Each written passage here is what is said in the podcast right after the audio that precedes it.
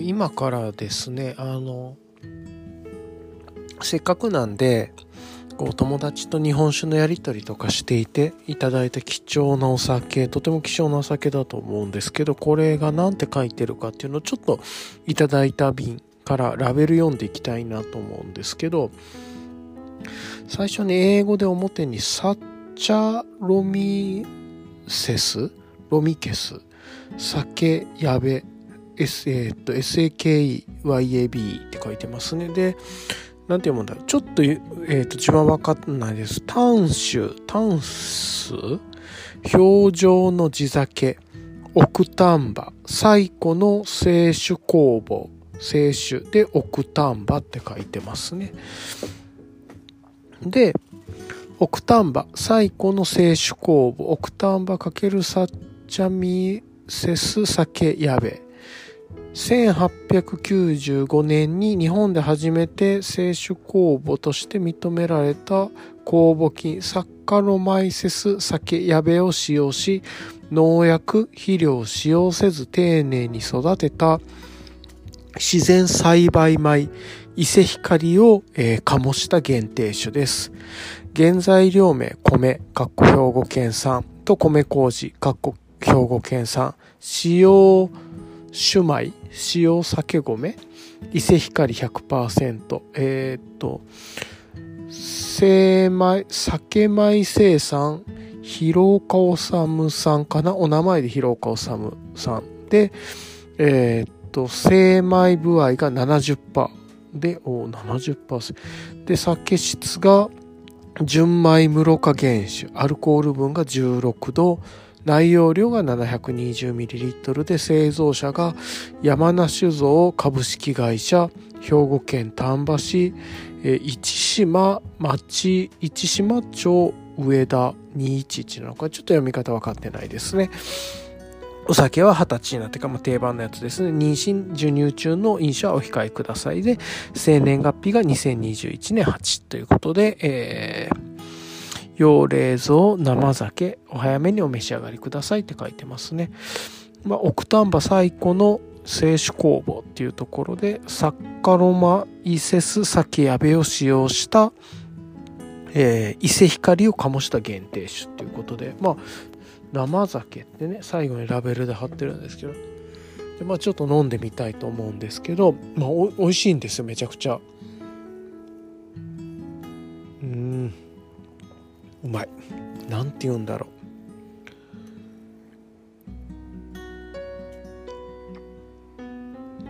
層が何個もある感じって言ったらいいんですかね。まあすごいうまいっすねめちゃくちゃ。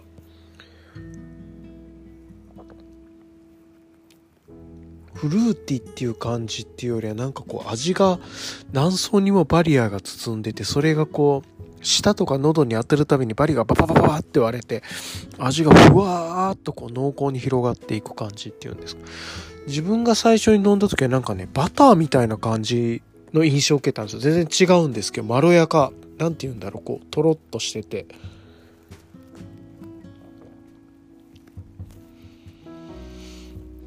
香りもすごい良くて、で、凛としてて、凛としてるんですけれども、なんかね、こう分かりやすいフルーティー感とかそういうんじゃないんですよね。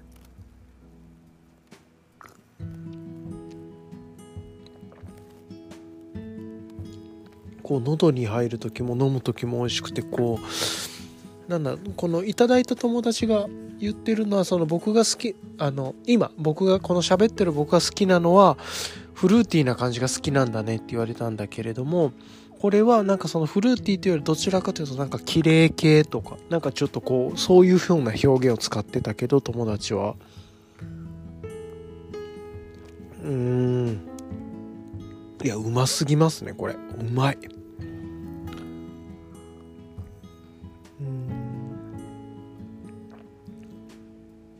なんかねこうおちょこにおちょことかこうぐい飲みっていうのか入れて一杯飲んだらもうほんと満足するっていう感じの酒というか結構濃厚で自分は濃厚だなって思う。こう醸されてる感じというか。うんでこう喉の奥にね日本酒のうまみっていうのかなが広がっていく。と本当にフルーティー感とか自分の好きなこうパッと飲んだ時にこう白ぶどうとかなんかこう桃とかライチとかああいう感じの広がり方とかではなくてこうグッとねこううまいだろっていう感じのこううまさがクッとくる感じで。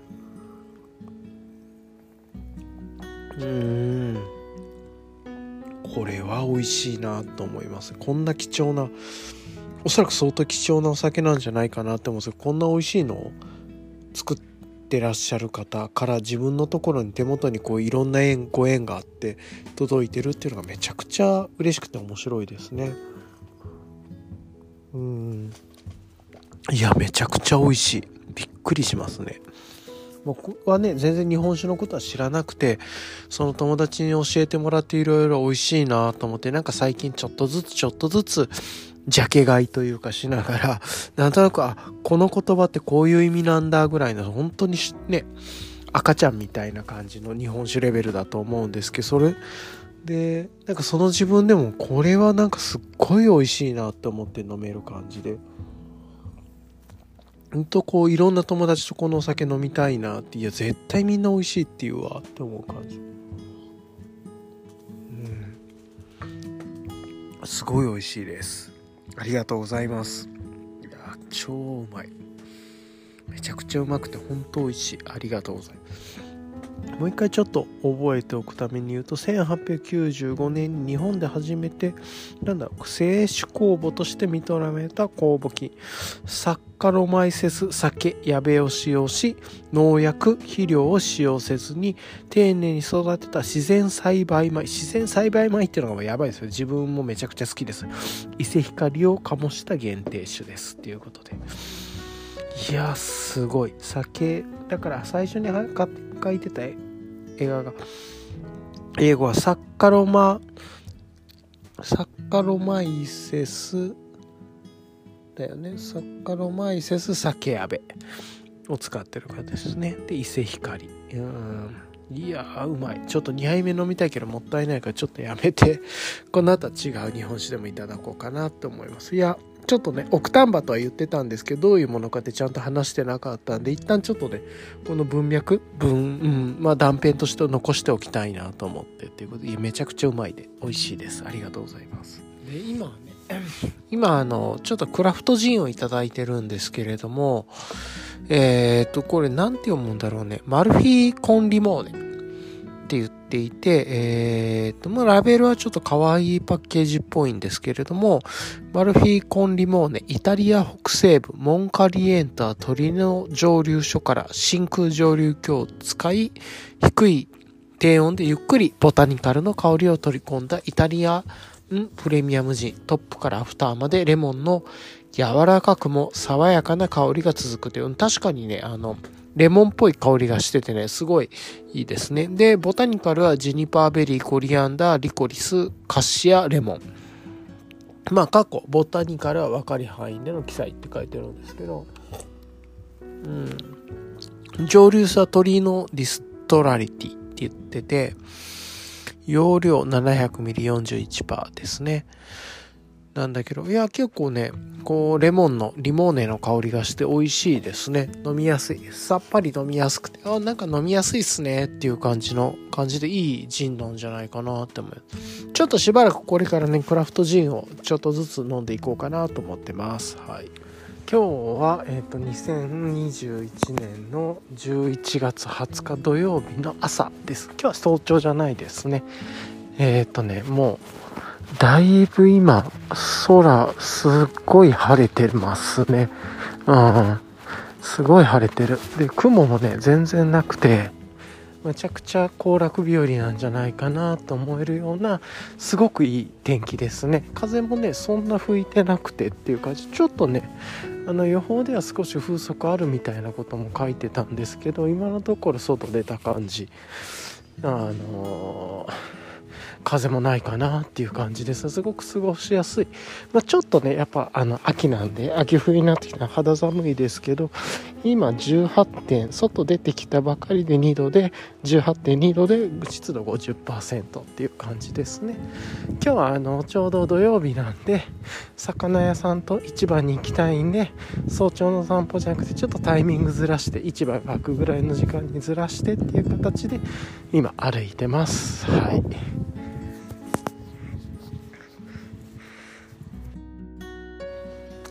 ということで、まあね、今日のかんあのいつもの安定のレイヤリングの話をしたいなと思うんですけど、その前に、まあ、もう一回気温を見ると、今19.5度で湿度47%です。まあ、暖かい日っていう感じの散歩をしてるっていう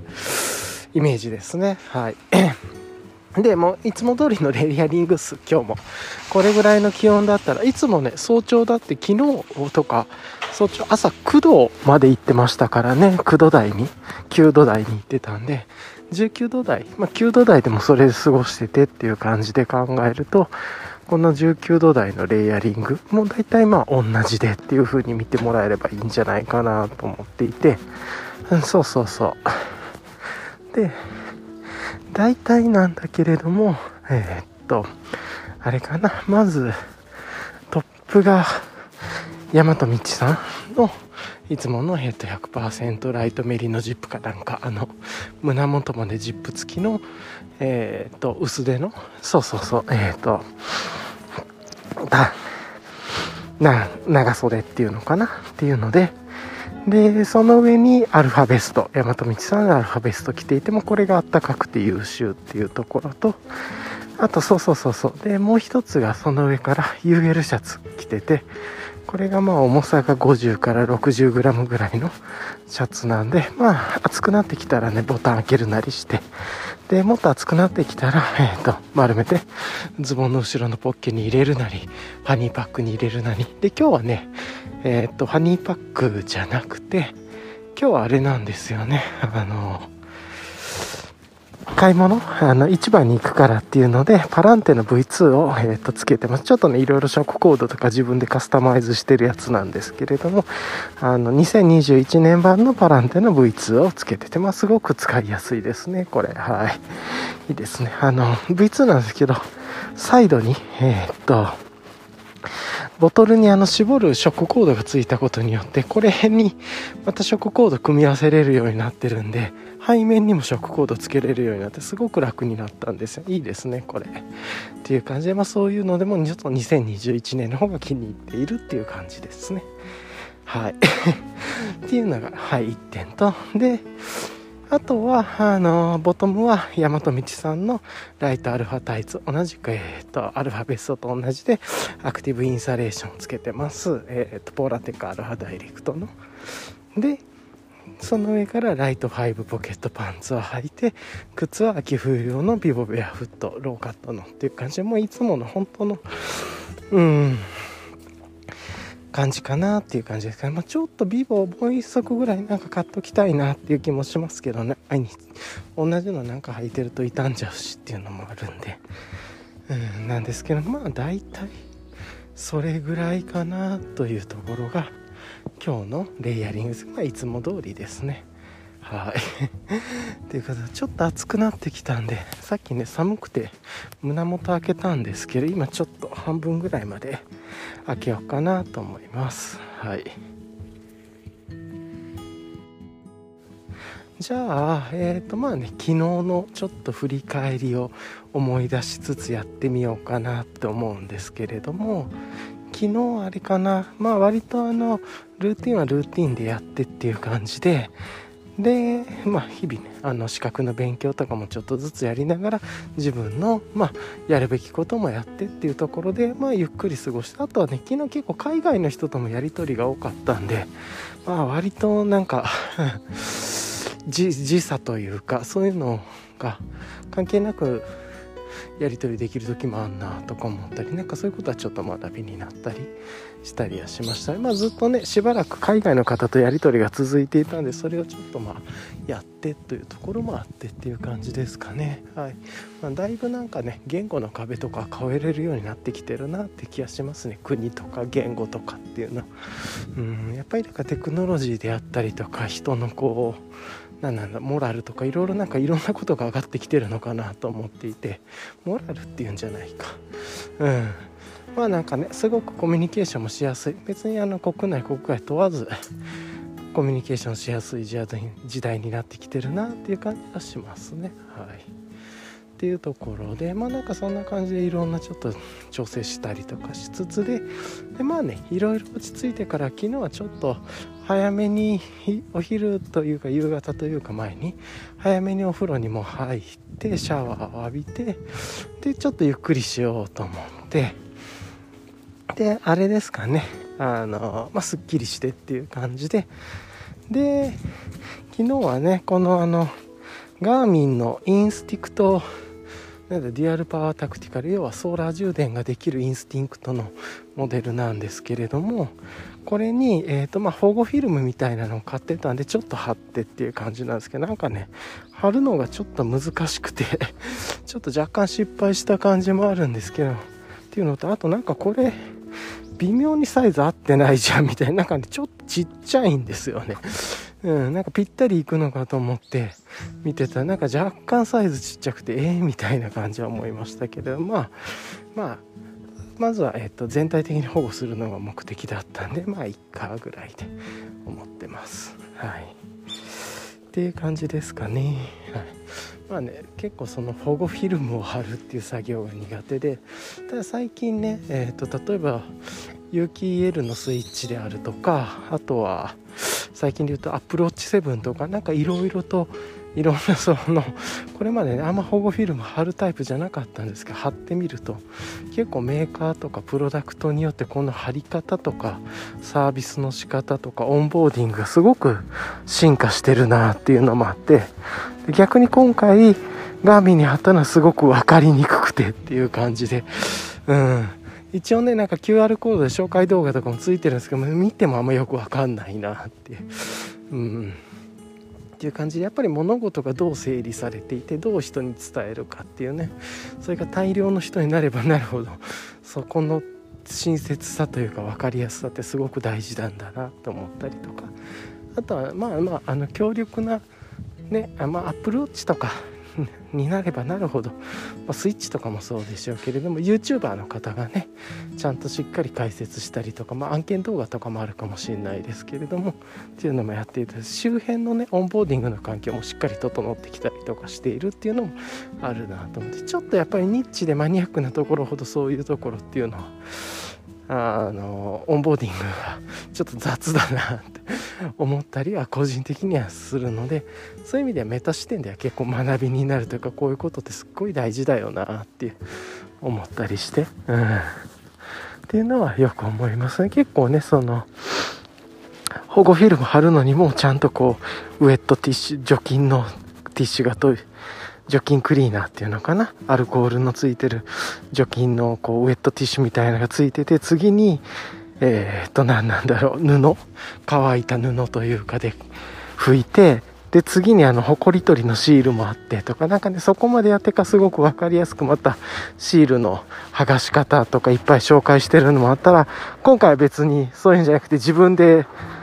誇り取ってねとかっていう感じだったんで。あここら辺やっぱりなんかちょっと製品とか会社によってこうオンボーディングの仕方というかそこまでのメンテナンスの仕方が全然違うなってちょっと思ったりして。結構こういうところがメタ視点ではすごく学びになりました。何回かやってるとあこれはこの除菌ティッシュとかこう乾燥した服のとかついてないんだって。まあね別に家にあるからいいんですけれども。うん。あとでもほこり取り機能なんかこうシールっていうのかな。こう貼って剥がせるようなシールっていうのはなかったんで。それあると嬉しかったかなと思ったり。まあでも一番は画面のサイズよりもちょっとちっちゃいじゃんみたいなこと思って。それがショックでしたね。なんかぴったりね円形だから貼れば絶対にぴったりいくはずなのになんでちょっと一回りちっちゃいんだろうみたいな、うん、それがびっくりしたっていう感じですが 特にまあそういう事前評判とかもなかったんで分からずという感じですね。やってみて分かるという。こういうところでこう失敗の藪を踏むのは嫌だなと個人的には思うんですけどまあ失敗というかね外れ製品っていうのかな外れじゃないかもしれないですけどそういうのを引くのはちょっとがっかりしましたっていう感じですね。はい、まあでもね初期の目的からして、まあ、ちょっとね全体的にこう傷がつかないように一回保護っとくっていうのはできてるんでまあ一旦雑によしとしようっていう感じで思ってます。はいあすごいなんかめっちゃ高いとこの木に登ってハサミで木の剪定されてる。ああすごいなこれ。木登りで剪定っていう。お怖くないのかな？すっごいな、めちゃくちゃ器用なんだ。バランス感覚とか。すごい。でいつもここね猫ちゃんがいるポイントなんですけど今日今はいない感じですね。はい。っていう感じかな。はい。で、まあ、そんなことやってっていうのじゃあ一旦ちょっとここでね昨日の振り返り一つ終わったんで一回ちょっとここで止めようかなと思います。でねまあそんな感じでちょっとそういう作業を終えてからあれかな昨日はねもう本当にちょっとゆっくりしてまた疲れもうちょっとえっと一昨日からの疲れをまあ取りたかったんでえっ、とね、昨日はそのままちょっともう早めにクラフトビール飲んでしまってゆっくりしようと思って、昨日あれかな、あの何だったっけな、えっ、ー、と、ウエストコーストブリューイングさん、また、えっ、と、昨日、一昨日に続いてという感じなんですけれども、フューチャーアルケミスト、まあ、自分が結構好きで、買いやすくて好きっていうのはすごいいいですよね。買いやすいのに自分の好きなのがあるっていうのはっていうところで、ウエストコーストブリューイングさんの、えっ、ー、と、フューチャーアルケミストっていう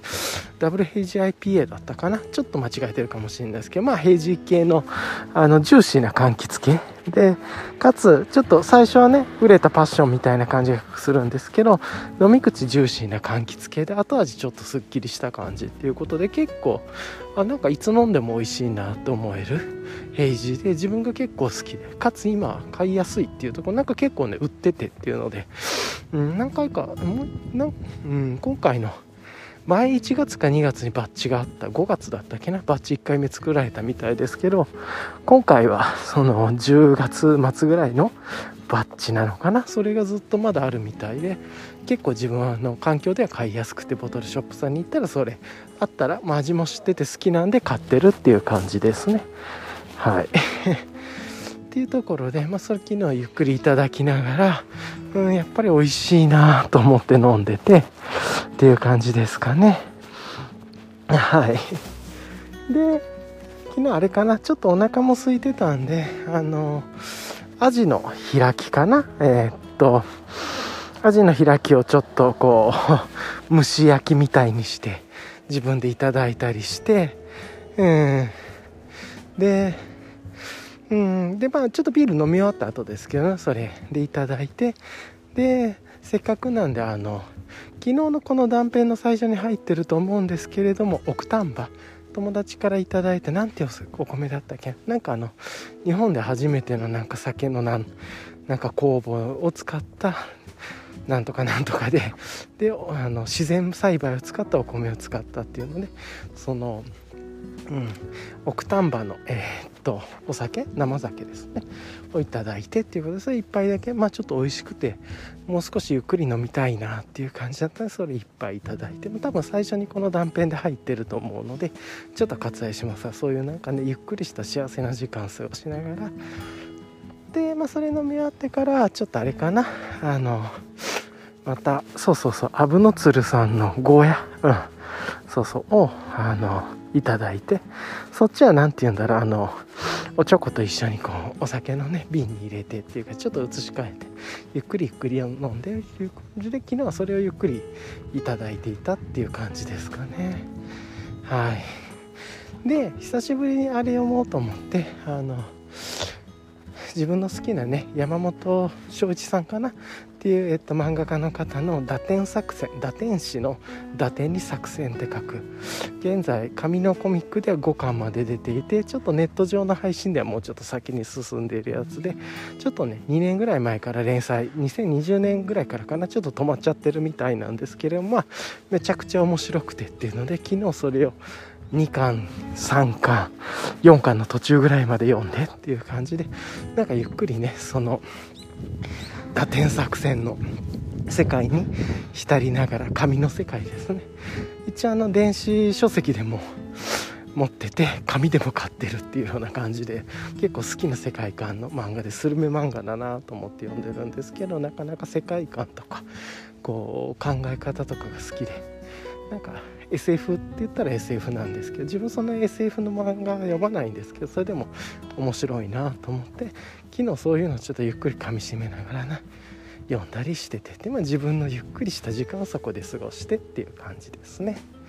はい、あとあれかな。あのそういう意味で言うと佐渡島浩平さんの「観察力の鍛え方」っていう本も昨日読み終わりました、まあ、ちょっと時間かかっちゃったんですけどわーっと読んで。最後はなんかね観察力の話からいろんなところに飛んでやっぱり問いの話とかうーんとあとは愛の話とか愛愛の話とか、まあ、あとは存在することとそこにいることみたいなするといる？みたいなこととか、うん、と、まあ、絶対的なものと絶対的じゃないものって、まあ、するといると絶対的と曖昧かみたいなその4証言で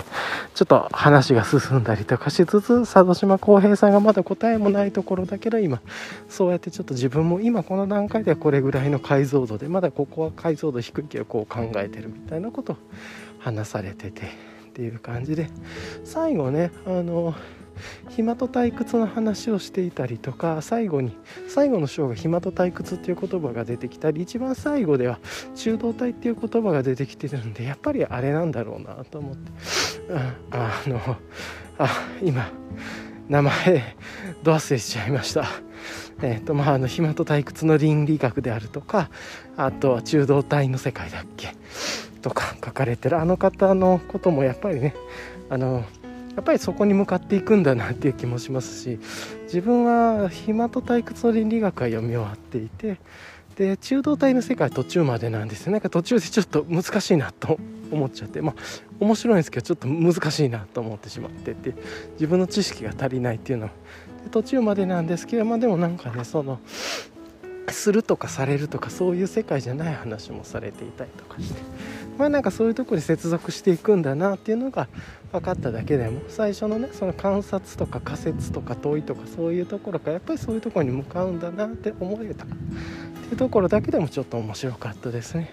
ちょっと自分は時間かかってしまったんですけど読むの？佐渡島さんの本なんですけれども、まあ、ちっちゃい本で多分読んだらうん、1日もいらずに 読めるぐらいの読みやすい文章プラス読みやすい文章量と構成力なんで本当に自分がゆっくりゆっくり読んでただけで本当にサクッと読める良い本なんじゃないかなと思います。はいちょっとねいつもこの辺りのエリアって少し軽い坂道を上がってきてで少し体が熱くなってくるんですけど今日結構暑くて今 UL シャツ全部脱いでパランテのもうフロントポケットサイドポケットとかに入れました。暑ーと思って、まあ、ちょうどいい感じっていう感じですね。気温が、えー、20度20.5度。まあ確かにそれだったらこんだけあって暑いかなっていう感じですね。ちょうどまあ脱いで、えー素手のメリノのスリーブとあとアルファベストぐらいでちょうどいい感じの気温です。歩いてたらそれで温まってて。停滞したらねちょっと寒いと思うからそれは調整した方がいいとは思うんですけれども今歩いててちょっと風あるぐらいだったら行動してる時はこれぐらいでも気持ちいいなっていう感じのちょうど気持ちいい感じのね季節だなと思います。はい。そんな感じですかね。はい。じゃあじゃあえー、っとですね。もう少しじゃあ昨日の振り返り簡単にするとでまあねその里島浩平さんの本読み終わったなとか思ってでちょっとゆっくりしてでまたやっちゃったんですねもうこれやっちゃダメだって分かってるんだけれどもラーメン作っちゃってね昨日。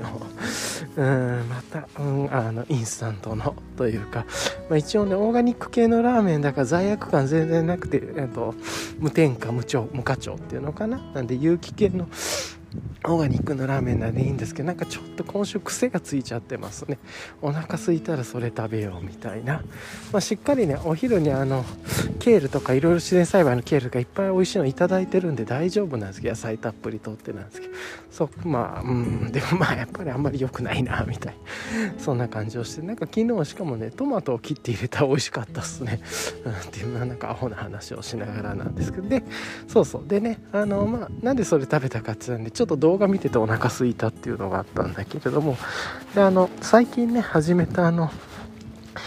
ルーティンを有機的にこう成長させたいっていうなんかルーティン自体を有機的に進化させられないかなと思っていてまずじゃあそのとっかかりとして人のルーティンを真似するところその真似をするもう一個前の段階の人のルーティンをちょっと見てみるっていうまあ観察をするっていうのかな、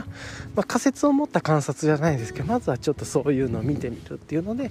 今ね最近ここ数日前から YouTube でルーティンで検索して入れてっていうので 出てくるものを、えー、と見ていてっていう感じですね。でもちょっとその YouTube のルーティンって入れた検索結果ブックマークに入れてるんでそれをクリックして見てないやつ上から見ていくっていうのをやっていますね。ただ最近は YouTube がちょっとアルゴリズムを最適化させようとしてるっぽいのかちょっとずつ検索結果が変わってきてるような気がしていてっていうのもあるんですけれども、なんかね最初に見たのがこう働く女性の方とか若い女性の方っていうのが多かったんですね。なんかなんで別に何も気にせず上から見てたんですけれども。で昨日もなんか上一番上かな？かなんかにか2つ目かに出てきて見たことがないのがあって昨日はなんかねパートの女性の方の夜のルーティンみたいな感じでなんかね旦那さんと猫ちゃんとその奥さんっていうのかなパートの方で暮らしてる方のそのその日はたまたまね旦那さんがいらっしゃらなくてっていう感じなんでその方が帰ってきてから、えー、っと猫と一緒に寝るまで過ごすその寝るまでの時間のある一日を、まあ、ルーティンっていうナイトルーティンっていうイメージで出していてっていう感じでまあなんかね結構こうパート先のおばちゃんに対しての文句をこうテロップで入れていたりとかあとはこう旦那さんがいない時はこの冷凍食品なんかねマルハさんの高菜チャーハンとか言ってだから自分は食べたことないし多分食べないんですけど、うん、っていうのこれがもうこれがやばいって言っていたりあとその後でねそれでもお腹空いたからっつってなんか担々麺を冷凍の担々麺なのかな？を開けてたこう混ぜそばの担々麺みたいな食べようとされていたりそこでちょっとお腹空いて自分麺食べたいなとかって思っちゃったんですけど。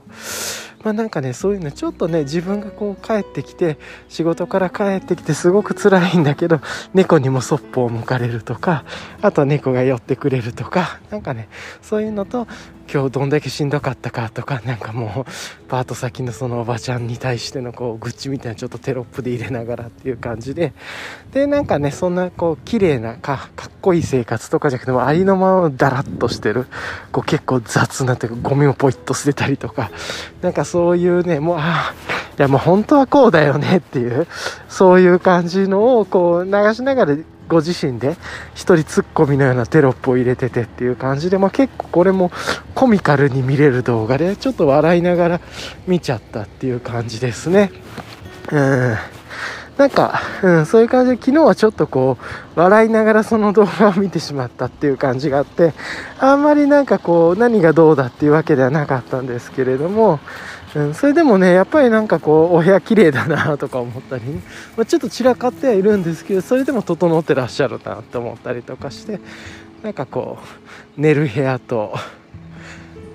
こう何ていうの和室だったかな寝る部屋もとか。なんかそのご飯食べるところでやっぱりなんかこうご飯食べながらこうソファーにこうもたれながらこうスマホをやってぼーっと時間過ごしていくっていうこの無駄な時間自体が幸せみたいなそういうところとかなんかそういう感覚とかを見ながらちょっと面白いなと思いながら拝見していたっていう感じですね。なかなかうん。こう普通のなんか日常を切り取りながら自分でテロップしてっていう感じで。でやっぱりね登録者数を拝見すると十何万人みたいまあだから多分そういうルーティンっていうビッグキーワードで上に上がってくるっていうのはやっぱりすごく強力な方なんでしょうけど。で多分最近の動画っぽかったですね。多分、うん、ここ数日間でアップされたような動画でっていう感じだったと思うんですけど。まあなんかそれ見ながら面白いなと思ってほっこりしながら見ていました。うん。何なんだろうね。ああでこういう冷凍食品が楽なんだなとかっていう学びになったりして。うん。なかなかね自分はちょっとオーガニックとか有機とかそういうねまあちょっと最近ねそれでもインスタント食ってるからなんだっていうのあるんですけど、まあ、そういうのにくとあんまりね市販で美味しいっていうのもそんなに買ったりとか知らなかったりするんですけれどもあこういうのが今流行ってるんだとか便利なんだなっていうのを見たりあとはなんかねこの最後にこうお酒をカンカン1本だけ買ってそれを飲みながらゆっくりする幸せみたいな方こういうのってすごいいいんだなとか思ったりしてなんかレモンサワーみたいなやつを飲まれていたりとかしてでなんか猫と会話したりあと最後あれかな。寝る前になんかこうダンスを踊るというか多分なんかアイドルかなんかの動画をみんな動画かなんかをテレビに映しながら自分も一緒に振り付けしてノリノリで遊びながら見るみたいなそういうただだらっと見るんじゃなくてこう身体性を持ってって言えばいいのかなで見るっていうような風景も流れていたりとかあそういう感じで生活されてるんだなと思いながらまあでもあの、ま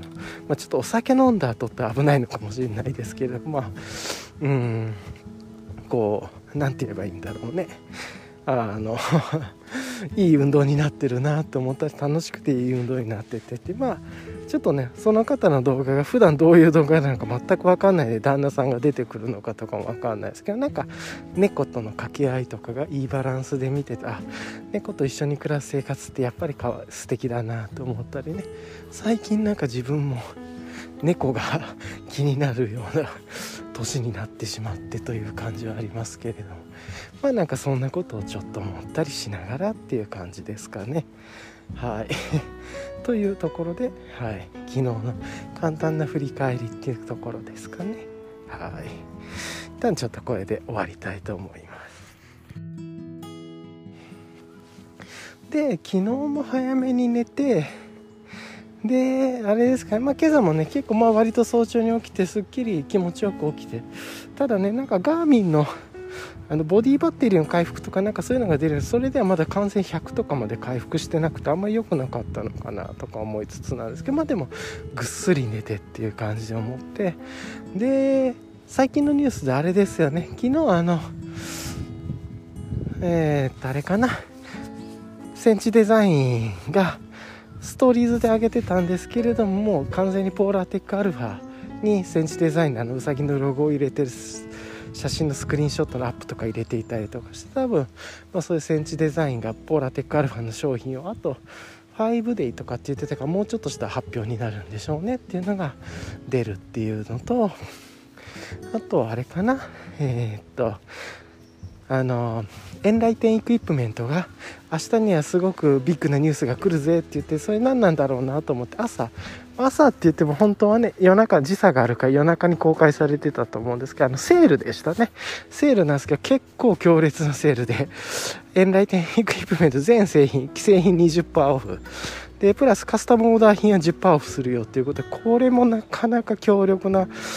うん、あれだったんじゃないかなと思いますけれどもニュースっていう感じですかね。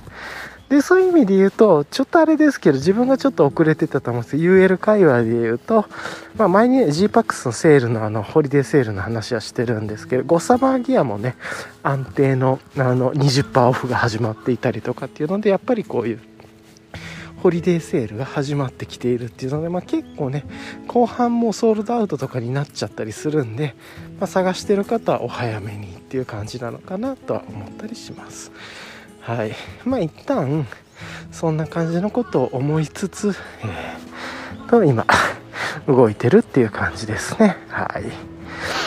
うん。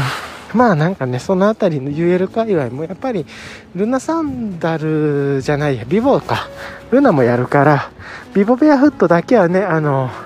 そういうのちょっと、とか、あと、キュムラスとかもかな。もうあのそういうホリデーセールとかちょっと私たちはやらないでその代わりっていうことで、えー、ビボウェアフットだったら D ビボっていうあの自分たちで回収してリペアしたやつをもう一回売るとかそういう。でもう使い古したビボを預かって安く買い取ってあのするとかまあなんかそういう仕組みであったりあとはえー、誰かな。木村スで言うとそうじゃない代わりにその倉庫の中に眠ってる製品とか安く出すよっていうのをやったりとかしてね。既製品じゃないけどカスタムオーダーだったりとか理由があるやつだけちょっと安く出すねとかっていうなんかそういうことやってたりとかしてますね。はい。という感じでちょっとまあ最近のその UL 界隈事情みたいな少しだけお話ししてっていう感じでした。はい。じゃあねちょっとそろそろ市場とあの魚屋さんにすいちゃんで一旦ここで切ろうと思います。また今日もね最近煮物にはまってるんで煮魚とか用の美味しいのもらえたらいいなと思ってます。はい。今ちょうどあの市場に行ってきてそうそう市場に行ってで、お魚とお野菜を買ってきてっていう感じで、で、ちょっと市場でね、買えないお野菜とか、ちょっとこの後別のスーパー、帰り道にあるスーパーに寄っていこうかなと思ってるんですけれども、今日もね、なかなか美味しそうな、うん、そうそう、魚が買えてすごく嬉しかったですね。まず、先週ですかね。結構ね、先週とあんま変わんないんですけれども、先週買って美味しかった穴子。穴子がまたね、美味しそうな新鮮なのがあったんで、これ、甘煮にしようかなと思って、明日かな、これは。で、で、カレーが、えー、っとね、また新鮮な美味しいカレーがあるっていうことだったんで、これ切り身にしてもらう。切り身というかね、ザクザクっとさばいてもらって、で、これ自身はあれかなと思っていて、煮付けにしようかなと思って今日このカレーを煮付けにして食べたいなと思ってるっていうのが一つかな。うん、美味しそう。で、あとは、えっと、いつもの茹で、自分の好きな茹でだこと、あと、ホッケの干物を買って、あとね、イワシが、まあ、たくさん入ってるやつ、小イワシっていうのかな、マイワシっていうのが、たくさん入ってるやつを買って、で、多分このマイワシを今日夜アヒージョと、あと明日、えっと、大根の煮物を作ろうかなと思ってるんで、明日作る大根の煮物まあ今日作ってもいいんだけれども、大根の煮物も。今日作る、まあ今日の方がいいかな。明日ちょっとイベント行くような感じがするんで、そこで出かけたらって思うと、っていう感じなんで、まあそこの大根の煮付けにイワシ入れてっていう感じかな。ということで使えるんで、それと今日のアヒージョ用っていう感じで使ってるんで、まあまあ、いい感じかなと思ってますね。はい。うん。大根の煮付けは作って、あ、でも月曜日の方がいいかな。明日は穴子の煮付け作ってとか、まあ、ちょっとね、いろいろとこう、煮付けとか煮物とかの予定が混雑してますが、カレーはね、焼いても美味しいっていうことだったんで、塩焼きでもいいんだけど、なんとなく気分的に煮付けかなっていうのと、今日はねちょっとゆっくり、うん、できるんで。そうそう、うん、なんでちょっとアヒージョも食べたいなぐらいで思ってて。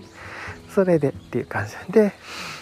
スーパーではねさっきすっごい大きな土の長ネギ。もうあの土がついてる長ネギすっごい立派なやつがあったんで。ちょっとね価格はしたんですけどそっちの方が美味しそうだなと。絶対にね自分は土鍋っていうのかな。にガンガンその辺り使うんで。うん。で、あそれを使おうかなと思ってるっていうのと、えー、あとは、あれかな、えー、っと、で、あとお野菜でブロッコリーもね、えー、ともう一時期に比べたらだいぶ買いやすいお値段になっててということで、ブロッコリー買って、だから今日はね、長ネギとブロッコリー買って、あと納豆とかかな、ちょっとお野菜で買ったの。で、この後、トマトとキノコ系、を、えー、と別のスーパーで買いに行こうかなとあとフルーツかなバナナとか買いに行こうかなって思いつつ、まあ、ちょっとねいつものトレイルコースも今は歩きながらっていう感じでこんなことやってます。ちょうどこの市場だとねなんかね小ぶりの60サイズぐらいの段ボールもたくさんあるんでちょうどねあの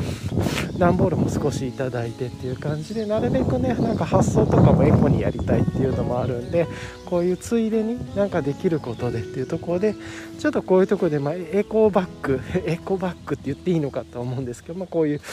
バッグもあの段ボール入れるのにもちょっと役に立つなと思ったりも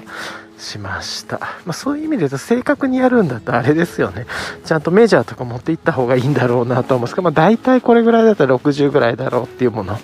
の小ぶりのものをちょっと探してっていう感じでどうしてもねなんかこう猫ポスとかああいう U パケットとかにも入らなくてで猫ポスみたいなのにもね入らないサイズのものとかもあるんでまあそういう時にねなるべく小ぶりなものというかあんまなんか無駄なことはしたくない。とかも考えると割と小ぶりな段ボールって結構最近使うことが多いな。もちろんねなんかね買って Amazon さんとかから来てる段ボールなるべく再利用しようとはしてるんですけどなかなかそれでもサイズ合わなかったりするのもあるんでっていうのでたまにこうやってね週1回スーパーに来て市場に来るんでそのついでにちょっと小ぶりのもので段ボールで良さげなのがあったらちょっと一緒にいただいてくるっていうのもやったりしてなんかこう生活系みたいな感じですけどすげえ。ウケるな自分がこんなことやってんのなんですけどもこれはこれでね一つのなんかついでにできることだからちょっと楽しいなと思ってやったりしてます。はい。っていう感じですかね。いや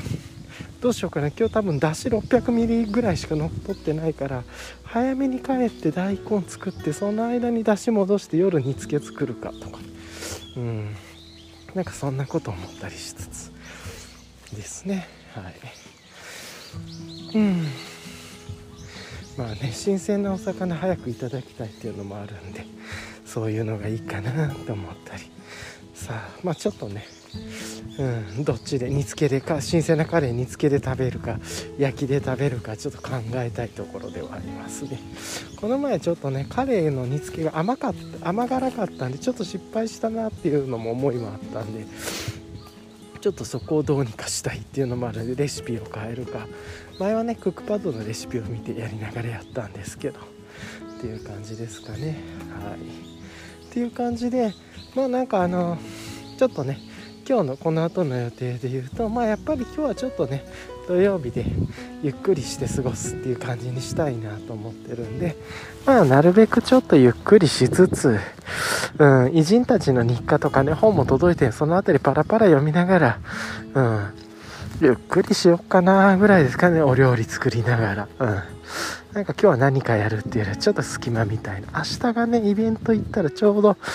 今頃かな？にはもう出て行ってってやってるはずなんでそういう感覚で行くとちょっとなかなか難しかったりするのかな。明日結構ドタバタしそうなんですよね。っていう、うん、で月曜日ねまあね雨降らなきゃね自転車のメンテナンスとか行きたいっていうのもあるんで体のメンテナンス病院にも行きたいしっていうのがあるんでその辺りの直近の予定と火曜日がそっか祝日だから多分やってないなと思いつつ、ね、ちょっとね先週内科に行けなくて内科が急なお休みになってたんで突然。あと5分間に合えばあと10分間に合ってたら間に合ってたのになっていう。え？っていうなんか急に診察時間30分早まってて。あとその日の午後はもうやりませんとかドーンって言ってたんで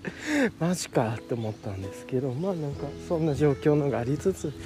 今ねちょっと公園のトレイルコース歩いてっていう感じですね。うん明日のイベント多分現金もいりそうだから現金もちょっと用意しといた方がいいんだなとかね。大体うんちょっと思ったりしつつっていう感じですけれども。はい。まあねなんかこう UL 系というかアウトドア系もねあの、まあ、海外含めて、うん、ガレージあのホリデーセールとかがま始まりだしてるんでいよいよもう毎年この時期になると年末に近くなるなっていうのとあとあれかな多分もうちょっとしたら、うん、ハイパーライトマウンテンギアも20%オフ、まあ、例年通りやるんだろうなっていう感じもしますよね、うん、そこら辺でね欲しいものがある人はあのこの機会にというところはあるのかなと思ったりします。はい。そんな感じですかね。はい。まあね、なんかそういうことを思いながら。であとレイとかもね今安くなってるのかちょっと見てないですけれども。はい、うん、っていうところもあったりして。ちょっとまあいろいろ見ながらこう気にしたいなと思ったりしています。はい。以上ですかね。はいじゃあ今日は何なんだろうな。まあちょっとホリデーセールとかも始まってきてるっていうのもあるんで自問自答自体もちょっと軽めのものでなんか物を持つこと、まあ、物を複数持つことみたいなことをちょっと考えてみようかなと思いました、まあ、途中で中身変わるかもですけれども。まあねなんかあのちょっとずつねいろいろあのこのポッドキャストの第81回でもえーと、ないを見るっていう考え方でまあもうなんかね結構自分は物が多かったりとか、えーと、結構ねすぐになんかこうコレクションコレクター気味であったりとかあとは何て言ったらいいのかな。例えばこのパーツとあのパーツとこのパーツがあったらもう全部そのパーツもセットで置いておこうとかね。あともしかしたらこれも使うかもしんないからもしかしたらで買ったりとかして結構ね結局蓋開けたら1回も使わなかったもののオプションパスがいっぱいあったりとかこれってどうなんだろうね。あるあるなのか世の中でないないなのかちょっとわかんないんですけれどもなんかねこういう状況が結構自分は多いなと思って。まあ例えば春夏秋冬とは、まあ、3シーズン用と冬用とかね、まあ、アウトドアだったらそういうのっても結構当たり前の考えかもしれない。そういうので言うとなんかねあのたまに言ってることがあってものがあるってこういうことがあってすごく困ったとかめちゃくちゃこれはダメだったっていうところから始まって自分で何か作ったりこれは必要だから買っておこうっていうことが先にあって物が買うっていう買い方よりは自分は先に物があってこのパーツもあるよあのパーツもあるよとかこれもあったら便利だってついついカートに入れてしまうというか物があってことがあるっていうのもすごくこれまで多かったなと思って今もね多分その思考の癖って取れてないと思うしちょっとした小物だったら自分のね家にあるパーツとかで作ればいいんだけどもうなんかそれが おすすめしてるんだったらその辺もうちっちゃい値段だし買っておこうかみたいなこともあったりとかして特にねなんか UL 系とかだったらそういうのちょこちょこあるんじゃないかなと思うんですけれども。まあねなんかその辺りがちょっと自分はいろいろ気になったりとかしつつなんですけれども。あのよくね最近思うのがこうやってね散歩で来てるウェアとかって毎日毎日使ってるんですね。でこのパランテの V2 も毎日使うわけじゃないんですけど、まあ、必ず週末はこうやって買い物の時に使ったりとかあとねハイクとかトレイルの時に行くからっていうのでも使うっていうのがあるんですね。ですけど例えばそのバックパックで言うと今ねもう複数バックパックそんなに自分持つ必要ないなと思っていて本当になんかねあのいろいろこれとあれとこれとって今までねいろいろ持ってるはいたんですけれどももうなんかだんだんこう1個かまあ最低何かあった時のための予備の2個目ぐらいでいいかなとか、まあ、もしかしたらもう本当に1個でよくて何かあったらまた買えばいいじゃんみたいなね、うん、っていうのもあるんでまあなんかその辺りで考えると予備をいかに少なく持つかっていうのもすごく大事かなって思ったりするんですね。特にあのもしかしたら使うものって使うもののストックではなくて使うかもしれないもののストックって言えばいいのかな。この辺りが結構ね自分の中で考えてることがあってうん。なんかもうちょっとやっぱり物を整理していきたいなって。いうもしかしたらこうやってなかなか手に入らないものだからよく2個買っておこうとかってねやっちゃいがちなんですけれども。うんまあ壊れた時なかなか買えないし。だからまあまた海外だったらね海外から購入するのまた時間と送料もかかるしとか、まあ、関税とかも含めっていうのもあるんでそういうの考えるとうーんって思うんですけど。やっぱりねその考えでいるといつまでたっても物が減らないんですよね。本当に。ちょっとねあのミニマリストではないですけれどもやっぱりそうやってなんか最低限で組み合わせたい。最低限自分はこれはで十分っていう自分の十分を満たしていくとかあとは本当に必要になった時に買うみたいな。まあ、その時にたとえね1個のちっちゃいものでもそれで海外で買って送料がかかってもトータルで考えると全然そっちの方が安いっていうのもあったりとかねしそうですし、うん、だからやっぱりその買いにくい希少性送料とかそういうとこを踏まえるとちょっとこうじゃああれとこれも入れとこっか一緒にとか言いつつ一生なんか封を開けずに こう箱の底にしまってるみたいなことも結構自分はこれまでのいろんな趣味でもあるなと思ってもちろんあのこう今で話してるアウトドアとか UL だけじゃなくてなんですけれどもなんでそういう奥底に眠ったオプションパーツとかも考えたりこれ使わなかったなと思うとやっぱりなんかこう自分の中で前もねちょっと話してたんですけれどもまず毎日使うものってすごく有意義すごく便利ユースフル。で週に1回使うもの週に1回から2回ものっていうのも結構便利だったりする。それもね用途とかその場所とかが違うからっていうところですよね。でたまに月1回使うものっていうのもあるなぐらいで思っていて、うん、例えばあの自転車の空気入れとかそういう感じなのかなと思ってるんですね。あの使う回数はそんなに毎日でもないし週1でもない。まあ週1入れてもいいと思うんですけど。まあ、月1回ぐらい3週間に1回とかなんだけれどもでもこれないと結構不便だみたいなもちろんね本当にそごうと思ったらそれは自転車屋さんに行って入れさせていただくとかもあると思うんですけれどもまあまあちょっと一旦その発想はそこまでのこう断捨離というかミニマルな感じはやめてって考えるとまあそういう月に1回ぐらい使うものもありますよね。でこれが春夏秋冬って毎日使うものって、まあ、季節って割るとなんですけれども例えばあの家のベッドとかっていうのは毎日1日に1回寝る布団でもいいんですけど1日に1回寝て毎日使うからこれもすごくユースフルだなと。ただ布団の予備みたいなのはね、まあ、あの寝巻きとかそういうあのシーツとかあると思うんですけどベッド自体の予備とかって持たないようなとか、まあ、そういう感じなんですけれどもでそういうことで考えると、まあ、もしかしたらっていうのを減らしていって毎日使うっていうとじゃあ例えばこのね大和道の最近使って気に入ってる UL シャツ？も昔はなんかこう春夏秋秋の前半ぐらいでっていう感じでもうその後はバンブーシャツに変えたりとか普段使いはバンブーシャツでたまになんかこう外に出たらサクッと羽織りたい時に UL シャツっていう感じで結構ね僕は去年まではこれまでバンブーシャツの方が出番が多かったんです。自分の生活あとはメリノシャツとかですかね。例えばなんですけれども。なんかね今アルファベストも出てきたからめちゃくちゃ UL シャツの頻度使う頻度が上がっていてっていう。やっぱりその脱いでしまえるあのファニーパックとかズボンでもしまえるっていうのが めっちゃ便利だなと思って。そうすると一気にこう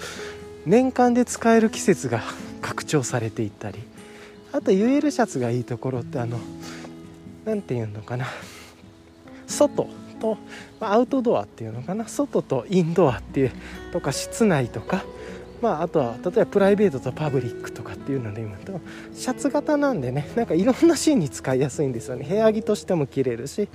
例えばどこか人に会う時でも着ていけるし。で例えばね最近で言うとこのリモートで誰かと会って話すとか。そういう時でも羽織っておきやすいっていうね。あの同じような機能で自分はエンライテンエクイプメントのウィンドカッパーフィールドシャツがすごい好きだったんですよ。薄手で風も防いでくれてかつ超軽量で。と 30g とかでしたっけ、ね、なんですけどあれはやっぱりなんかこう人と会う時とか室内で着るにはちょっと違うなみたいな服もあって、まあ、別に気にしなければそれでもいいと思うんですけれどもとかねあるんで。えー、なんかね、そう考えると TPO で言うとだいぶ UL シャツの価値がアルファベストとかが出てきたことによって上がったり、同じく UL、えっ、ー、と、ライトアルファタイツが出てきたことによって5ポケットパンツが今履いていたりとか、今まさに履いて歩いてて使えてるんで、あ、この辺りいいなとか。じゃあ今まで持ってたこう冬用のパンツとかでもいらないのかなとか。ただまだちょっとワンシーズンとかいろんなシーズン試してみないと分かんないなっていうのとあと本当に年に1回行くか行かないか分かんない山のためにそれをずっと1年に1回に置いとくのかみたいな。それちょっともったいないなみたいな。自分にとって結構オーバースペックなんだなみたいなのも思ったりしてなんか考え方がねできるだけそれオプションって毎日使うか週に1回使うか月に1回ぐらい使うかもしくは四季のこのタイミングとかインドアでは使うとか外では使うかこの辺りがどれだけ頻度が多く使えるかまああとは朝に使うか夜に使うかとかもあると思うんですけど。なんでまあなんかね最近そういう風に考えて物の整理をしていけばいいのかなみたいな。そうすると予備のストックとかってあんまりいらなかったりするよなって思ったりその中で自分の中でこう楽しみを持って組み合わせを変えたりまあねあのスタッキングとかいろいろあったりとかすると思う。そういうのも楽しみながら作りながらこうバージョンアップしていくっていうのはいいと思うんだけどなんか結構自分はもしかしたらこの季節にこれを使うかもしれないからこのバージョンも持っておこうみたいなのがすっごい多いなと思ってこの辺りをちょっと思考をね変えていきたいなと思ってるっていうのがありますね。はい。ちょっと一回ここで止めます。なんていうか、まあ、例えばね、あのー、マットとかが、お、なんかいきなり音楽が、マットとかがね、わかりやすいかなと思うんですけど、結構ね、エア注入タイプのマットとクローズドセルマット、で、自分はショートとロング、それから、あの、冬用と3シーズン用みたいな持ってて、もうこの組み合わせと何個持つんで、で、それって年間何回使うんだよ、みたいなね、もあって、なんかね、そう考えると、結構エアタイプのマットとかも自分はほぼいらないんじゃないかな、みたいなね。いろいろやっぱりこの、何かあったら壊れるかもとか、いろいろ考えたり、空気入れたり抜いたりするとか、めんどくささがあったりすると、やっぱり自分の考えでもクローズドセルマットの方が合ってんな、みたいな自分の過ごし方には。とかも思ってじゃあもうこれもちょっと手放してもいいかなとかね最近で言うとあの天然ダウンと、えー、っと、その 河川ダウンって言ったらいいのかな。まあ、要は水濡れどうするか問題っていうのもあって、それも考えると、もうちょっと天然系とかやっぱり手放してもいいかなとか、もうやっぱりなんか雨とかでもちょっとタフな方が便利かなとかね、思い出してきたりとかもしてっていう、だんだんこういう思考の違いもあったりとかするんで、そうすると、なんかそのあたりも天然のやつと、グースダウンとかのものと、あの、河川のダウンのものとかもいろいろ持ってたんですけど、もうこれ排除していってもいいかなとかね。なんかその上でも残すものって何なんだろうとか、あとは最近で言うとアルファベストとかも出てきてるんで、そういうのと組み合わせてこれとこれとこれでいけんじゃないかなとか、まあ、風を防ぐあったかいみたいな、そういうのを組み合わせて、どう、あと止まってる時でも暖かいとかね。なんかそういうこと考えると何が自分にとって必要なのかっていうのがもうちょっと整理できそうだなと思ったり、まあ、なんかねそういうことはちょっと思ったりしますねはい。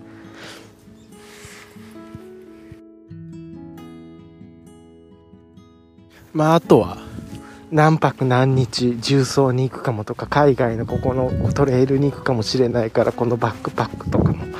もうそれもいっかな。それ行く時多分だいぶ計画立ててやるだろうからその時いろいろ道具も他にも必要になるだろうからその時に買った方が楽だったりしそうだなと思って一旦ちょっともう手放すかとか。なんかね、また使うかもしんないけど、使う時期が明確じゃなかったり、自分の中で使う、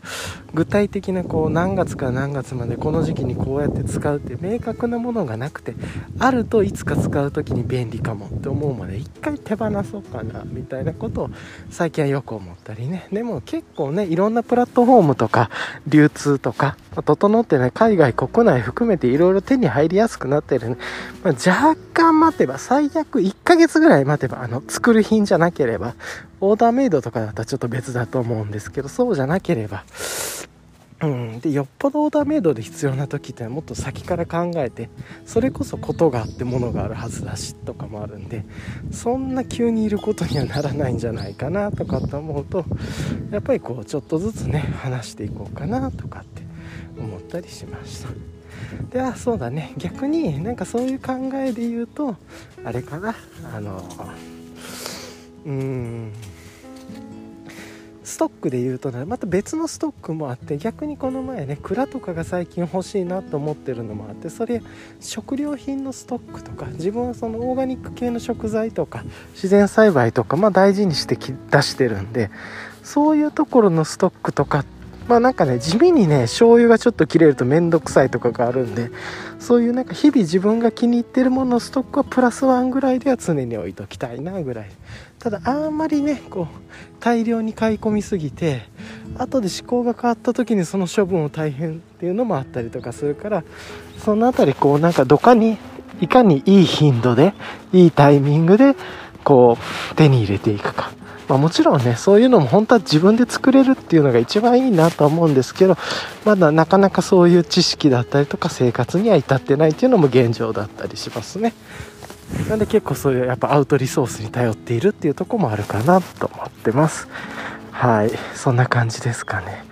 なんかねそういう意味で言うとちょうどねあの話題がちょっとだけ変わるんですけれども昨日ちょうどねあのハイカズデポさんとかともコラボコラボっていうかねイベントとかされてるあの結構ねなんか気になるアイテムを出されていらっしゃるソーファーソーグッドさんっていうなんかこうまた UL ガレージ系のブランドっていうのかな？っていうところから昨日あれですねちょうど夜にお財布とあとバックパッキングのものとかが出てててああいいなと思いつつ財布はね財布で自分も使ってるものがあるしなとかねこういうので結構葛藤するんですよね。うんでとはいえ財布2つは毎日絶対使わないしとかね。うんなんかねこの辺りの葛藤まあペグとかもそうですよね。これ良さそうだけどもうこっちで8本とかあんだよなとかね。まあじゃあこれとこれを組み合わせてこうしてこっちを4本こっちを4本するかとかまあいろんなこと考えると思うんですけどまああとペグとかだったら例えばあのまあテントとかだったら自転車の方にはこれこれとこのテントとこれを入れといてとかっていうのもできるかもしれないですけど、まあ、そういう意味ではシェルターとかねそういうのもいろいろ組み合わせて遊ぶっていうのも楽しいんですけれどももうちょっと自分の中で絞って何個かぐらいに本当に少しに絞ったもいいのかなって思い出してきたりとか。まあなんかねそんなことも感じながら結構いろいろことを思っているっていう感じありますね最近。はい。まあなんだなんだかんだのところなんですけどそんなことをちょっと思ったり最近はしだしてます。はい。まあそう思うとねちょっと結構自分はコレクター気質っぽいところもあったりとかあとは予備とか不安とかなんかついでにとかっていうのをすごく考えちゃうんですけどこと物に関しては物に関してはもうちょっとこう削いでいった方が自分はいいんじゃないかなっていうのを最近よく思い出してますね。はい。なんだと思うんですけどまあいや単純にそのね断捨離っていう話ではないんですけれどもその中でのなんかよく使える思考がやっぱりこう物をいつどの頻度でどんなタイミングでどう使うかっていう具体的なことがあるかっていうかなんかとかあとはそれらを組み合わせられるかみたいなね。あと行動が速くなるかとか生活が変わるかとかなんかそういう思考でもっとこう削いでいってよりなんか少ないものというのかな自分の中で明確に役割が決まってるものに囲まれて生きていきたいなともちょっと思いますね。うん、まあその中でもね、まあ、どうしても年に1回必要なものとかもあったりとかもするだろうからいろいろだとは思うんですけれどもまあなんか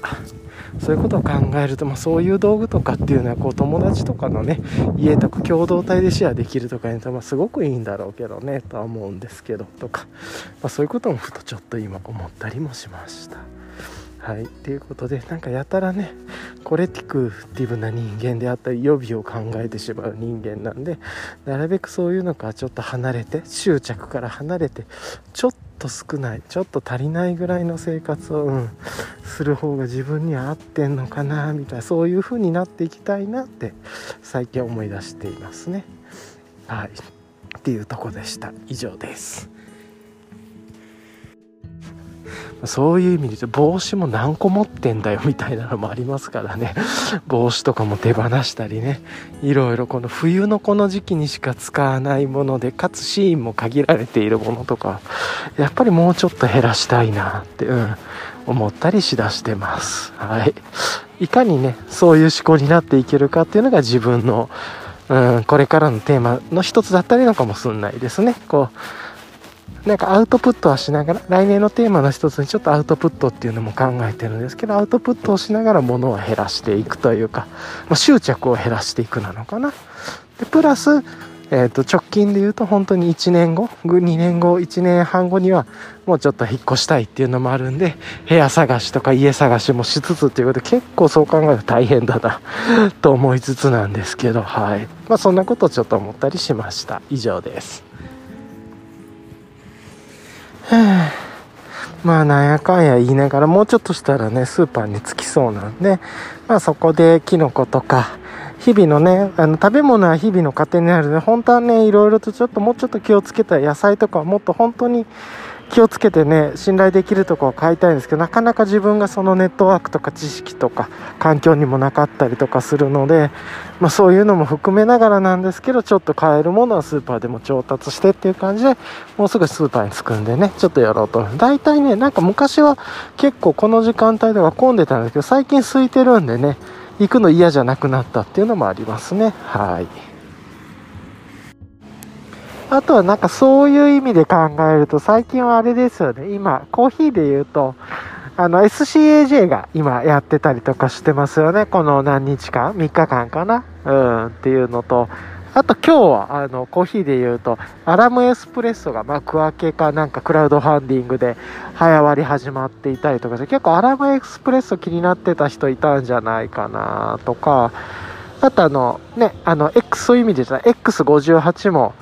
なんかいろいろとあのメリタさんとか、えー、っとだったかなとかで話聞いてる人の話によると、まあ、割と来年には国内販売もあってとかあとアマゾンも経路で入るかもとかなんかそういう噂がちらほら出ていたりとかして来年もねこの辺り楽しみですね。でそういう意味で言うと自分はあの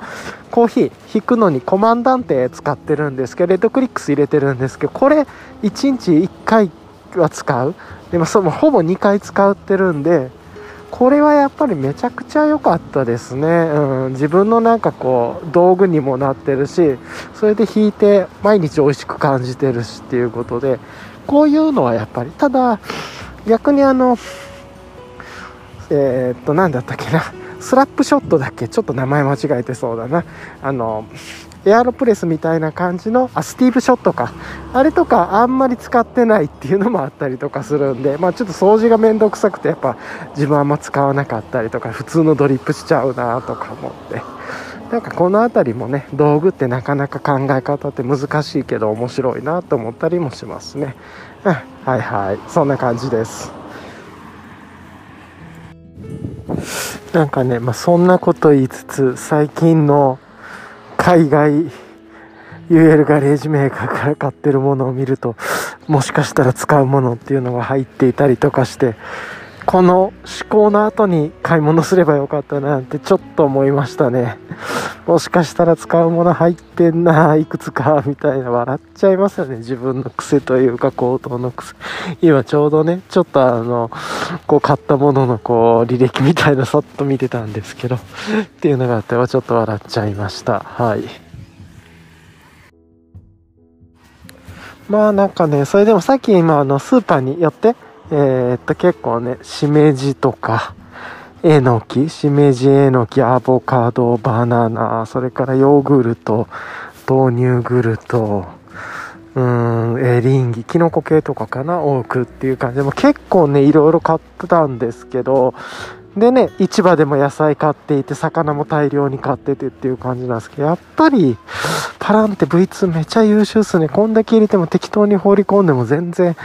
あの、荷重もしんどくないし、余裕で入るしっていう感じで、軽量なのにこんだけ、この買い物余裕で入って、でね、あの、今ね、大根がいろいろ送ってもらってるんで入ってないんです。今日は買ってないんですけど、最近。大根が家にめっちゃストックあるんですよね。なんで買ってないんですけれども、なんかその大根とか長ネギとかもね、ちゃんと横にさせれたりとかして、うん、やっぱりめちゃ優秀なバックパックだなって思いますね。はい。さていつものまた猫のいるスポットなんですが今日はいない感じですね。残念。まあでもやっぱり市場でこうやって買い物してそれからこの散歩も絡めてってやると大体やっぱりこのコースで2時間ちょっとかかるんですよね。いつも。まどうしてもね、なんかいろいろ迷ったり選んだりする時間があるんで、ちょっと時間がかかるのはまあしゃがないなと思うんですけど、まあでもね、これもルーティンで自分の日々の健康というか歩く楽しみであったりとか、こういうことと絡められてるんで、まあいいかなとはちょっと思ったりしてます。はい。まだね、こんな感じなんで、この後戻って、うんと、いろいろと冷蔵庫に物直して、で、シャワーを浴びて、ゆっくりしたらもう今日は本当にこの後自分の時間でゆっくりしようっていう感じで思ってます。特にね今日ねちょっとねトレイルかどうか行こうかなと思ってたんですけれどもまあねちょっといろいろそんな準備もしてなかったっていうのもあったんでまあ1回ぐらいで考えてっていう感じで思いつつっていうところです。はい。な感じで以上です。